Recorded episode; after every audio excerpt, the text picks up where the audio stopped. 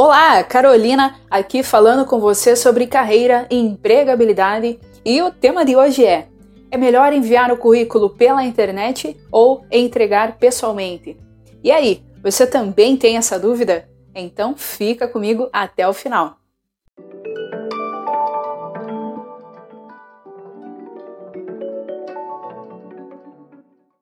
Com a rapidez que as informações são disseminadas pela internet, ficou muito mais prático para as empresas divulgar as vagas, receber currículos e até mesmo criar um banco de dados para eles.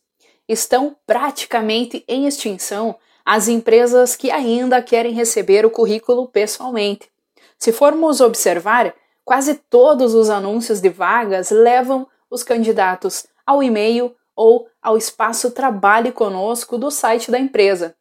Dentro desse contexto, algumas pessoas me perguntam: Mas, Carol, vai pegar mal se eu levar o currículo pessoalmente? Bom, depende. Se a ideia é entregar o currículo para grandes empresas, você pode ter dificuldade em entregá-lo pessoalmente, tanto por ser difícil de chegar até o setor responsável, quanto de realmente não ser a cultura da empresa de aceitar o currículo em mãos.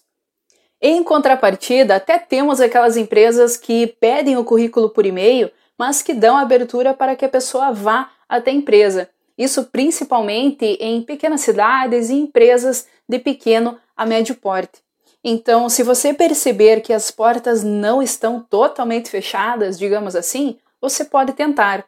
Atualmente, os candidatos estão todos online, então, sair desta bolha e se desafiar a ir entregar o currículo pessoalmente pode fazer com que a pessoa ganhe grande destaque.